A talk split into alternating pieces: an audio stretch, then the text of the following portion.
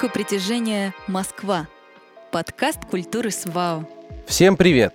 С вами Культура СВАО и это подкаст «Точка притяжения Москва». Думаете, что хорошо знаете свой район? Но на каждом шагу спрятаны архитектурные памятники и достопримечательности. Вместе мы узнаем больше о культуре и истории мест, которые встречаются повсеместно в каждом из районов Москвы. Включайте подкаст в наушники и двигайтесь вместе с нами. Район Бутырский. Он не только самый литературный во всей Москве, но и с большим историческим багажом. Точка старта. Итак, начнем наше путешествие с границы Бутырского района на пересечении Милашенкова и улицы Яблочкова. На газонной части мы видим герб Бутырского района – в щите московской формы узкие серебряно-черные компонованные кайма и левая перевесь. В верхнем зеленом поле золотая дубовая ветвь с тремя листьями и двумя желудями. В нижнем красном поле золотой оглядывающийся кентавр, стреляющий золотой стрелой из золотого лука. Золото – символ величия, достоинства, богатства, процветания, а также урожая и изобилия. Красный в геральдике – символ труда, мужества, храбрости и красоты. Зелень – символ развития, природы, молодости. Серебро означает чистоту, открытость, мир, духовность. Кайма и перевесь символизируют железнодорожные пути, окаймляющие территорию муниципального образования. Дубовая ветвь в зеленом поле указывает на большое количество зеленых насаждений в районе и напоминает о сельскохозяйственном прошлом местности. Золотой скачущий кентавр в красном поле символизирует память об Утырском полке. Именно это изображение помещалось на знамени полка, размещавшегося в XVI веке в Бутырской слободе. Впоследствии изображение кентавра стало символом Бутырской слободы. Следуйте вдоль улицы Милошенкова до ее пересечения с огородным проездом. Немного истории. Когда-то свет, причем газовый, по вечерам горел только в центре крупных городов. В том, что сегодня этот свет стал электрическим и легко доступным по всему миру, великая заслуга русского изобретателя Павла Николаевича Яблочкова. Его имя носит улица, по которой мы продолжим нашу прогулку. Как считается, идея создания свечи Яблочкова пришла изобретателю в кафе, когда он бросил взгляд на стол, на котором лежали два карандаша. Инженера осенило. Угольные стержни нужно поместить рядом друг с другом, разделив прокладкой непроводящий ток. В марте 1876 года Яблочков получил французский патент на электрическую лампу и со своим изобретением отправился на выставку в Лондон. Та выставка стала лучшей рекламой для свечи Яблочкова, и электрические огни, загоревшиеся поначалу в Париже, быстро пришли и в другие крупные города Европы. За два года предприятие Яблочкова оказалось загружено заказами со всего Старого Света. На пике производство выпускало ежедневно по 8 тысяч электросвечей. В прессе их называли «La Lumière Russe», что переводится как «русский свет», и «La Lumière du Nord», в переводе «свет севера». Как ни парадоксально, но в саму Россию русский свет пробился не сразу. Яблочков пытался озарить улицы российских городов своими лампами тогда же, когда получил патент – но был встречен на родине прохладно. Ему дали возможность организовать иллюминацию на одной железнодорожной станции, но почему-то вид платформы, освещенной яркими огнями, никого всерьез не заинтересовал. Инженер предпринял вторую попытку спустя годы, когда о его изобретении уже трубили газеты по всему миру. Электрические свечи начали зажигаться по всему Петербургу, а также в Москве, Нижнем Новгороде, Брянске, Архангельске и других городах. К сожалению, свеча Яблочкова горела ярко, но недолго и в прямом, и в переносном смысле. В 1881 году, всего через несколько лет после начала триумфального шествия дуговой лампы, ее заменила лампа накаливания. Довести конструкцию до ума и наладить масштабное производство смог американец Томас Эдисон. Свечу Яблочкова можно назвать дальним родственником современных газоразрядных ламп. К ним относятся, например, ксеноновые лампы в автомобильных фарах. Здесь свет дает дуга, горящая между двумя электродами, пусть и вольфрамовыми, а не угольными, как раньше. В конце улицы Милошенкова перейдите на огородный проезд и пройдите прямо до его пересечения с улицей Руставелли. Точка первая. Завод с ювелирным названием «Карат» основан в 1934 году как Московский завод плавленных сыров – к новым достопримечательностям района относится памятник сырку «Дружба» на улице Руставели. Он установлен в 2005 году в честь 40-летия сырка возле завода плавленных сыров «Карат». Авторы проекта – профессор Алексей Семенов и художница Марина Лескова, а скульпторы – отец и сын Щербаковы. Непримиримые противники, известные герои басни Крылова «Ворона и лисица», забыв былую вражду, сидят обнявшись. Их объединяет любовь к сырку, дружба. Вес сырка 200 килограмм, размер 1 метр на полтора метра – Главную часть памятника пытались украсть, а потом сам памятник двигали в связи со строительством станции метро Бутырская. Ну а к 2020 году памятник вернулся на свое законное место напротив фирменного магазина. Продолжаем наше путешествие. Напротив завода плавленных сыров «Карат» расположен Московский молодежный центр под руководством Вячеслава Списивцева. Пройдем дальше по улице Руставели. Точка вторая. В доме 19 по улице Руставели долгое время располагался кинотеатр «Орел».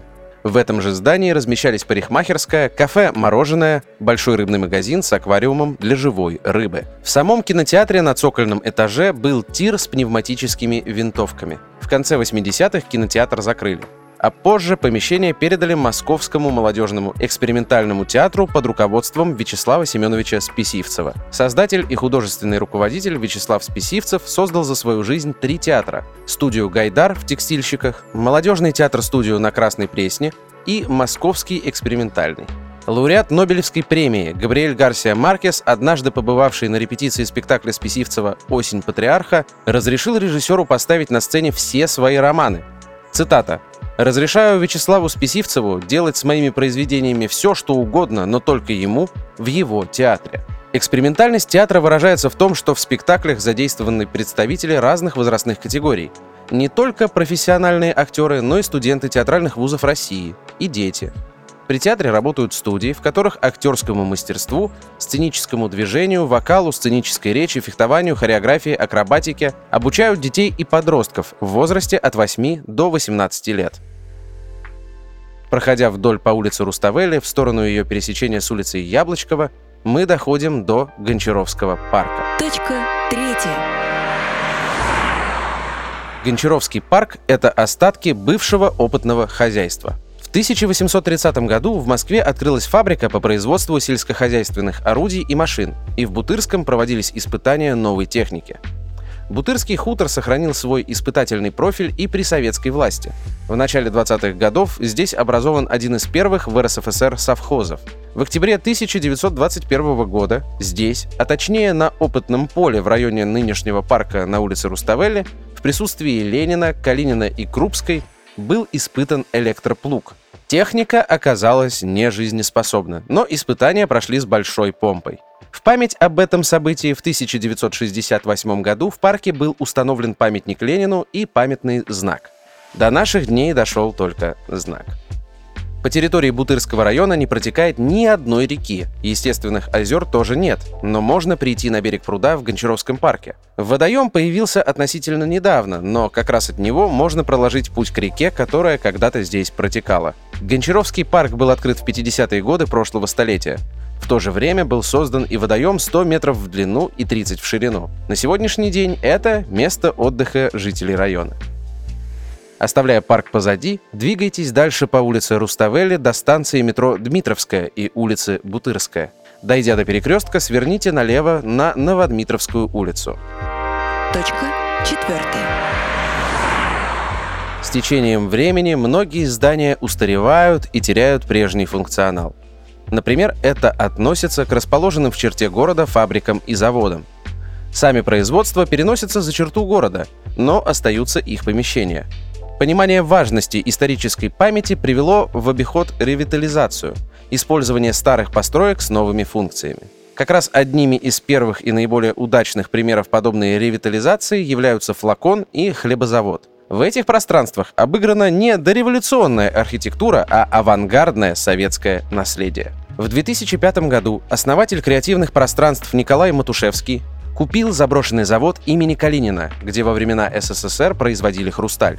Производство было организовано королем стекла Жозефом Дютфуа для удовлетворения потребностей первой в России полноценной парфюмерной фабрики, основанной им в 1843 году совместно с Альфонсом Роле. В 1917 году в ходе революционных волнений завод серьезно пострадал. Производство было прекращено и возобновилось только к 1924 году.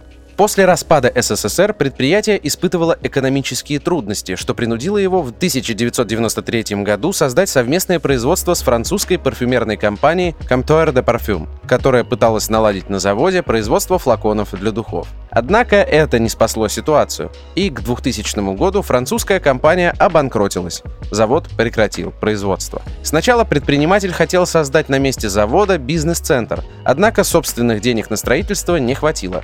Тогда Матушевский нашел партнера и решил превратить завод в модное место, торгово-выставочный и офисный комплекс для креативных компаний и брендов. В 2015 году Матушевский приобрел обанкротившийся хлебозавод номер 9, который находился неподалеку от флакона, и сделал еще одно креативное пространство. Возвращаемся в современность. С 2009 года здесь обитают люди творческих профессий и проходят неформальные мероприятия. Ведь здесь и офисы рекламных агентств, и дизайн-студии, и бутики, а еще много граффити и необычных арт-объектов. В 2019 году было объявлено о слиянии хлебозавода и флакона в единый дизайн-квартал. Это место стало местом притяжения, пространством разнообразия возможностей и креатива. Вернитесь на Бутырскую улицу, сверните налево и следуйте до остановки общественного транспорта «Бутырская Слобода». Рядом с остановкой расположился храм Рождества Пресвятой Богородицы. Точка финиша. Первое упоминание о храме Рождества Пресвятой Богородицы датируется 1647 годом. Первую деревянную церковь Рождества Богородицы в своих владениях деревни Бутырки в середине 17 века построил Никита Романов, двоюродный брат Михаила Федоровича, первого царя из рода Романовых. Позже земли села стали казенными, а в промежутке с 1682 по 1684 год в честь окончания русско-турецкой войны для разместившегося здесь бутырского полка был возведен просторный каменный двухстолповый храм. Он имел четырехстолповую трапезную и шатровую колокольню. Во время Отечественной войны 1812 года храм пострадал и приходил в себя до второй половины 19 столетия. После Октябрьской революции 1917 года в 1918 году декретом Владимира Ильича Ленина храм был отнесен к архитектурным памятникам и поставлен на государственную охрану. Тем не менее, его внутреннее убранство было разграблено, а большинство икон сожжено. Богослужения в храме продолжались до 1920 года и даже рассматривался вопрос о признании его кафедральным собором. В 1926 году, еще до закрытия, на территории храма появились мастерские, а затем филиал завода и, наконец, в 1933 году самостоятельный завод глав авиапрома.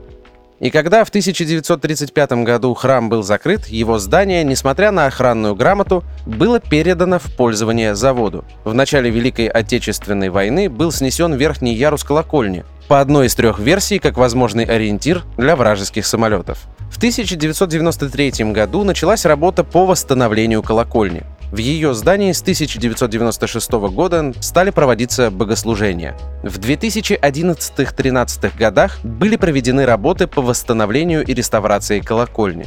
Храм внесен в Красную книгу Архнадзора, электронный каталог объектов недвижимого культурного наследия Москвы, находящегося под угрозой. Номинация «Ветхость». Колокольня была полностью отреставрирована в 2012 году. Несмотря на все перенесенные испытания и утраты, храму удалось сохранить достаточно большие фрагменты фресок. В настоящее время реставрация продолжается.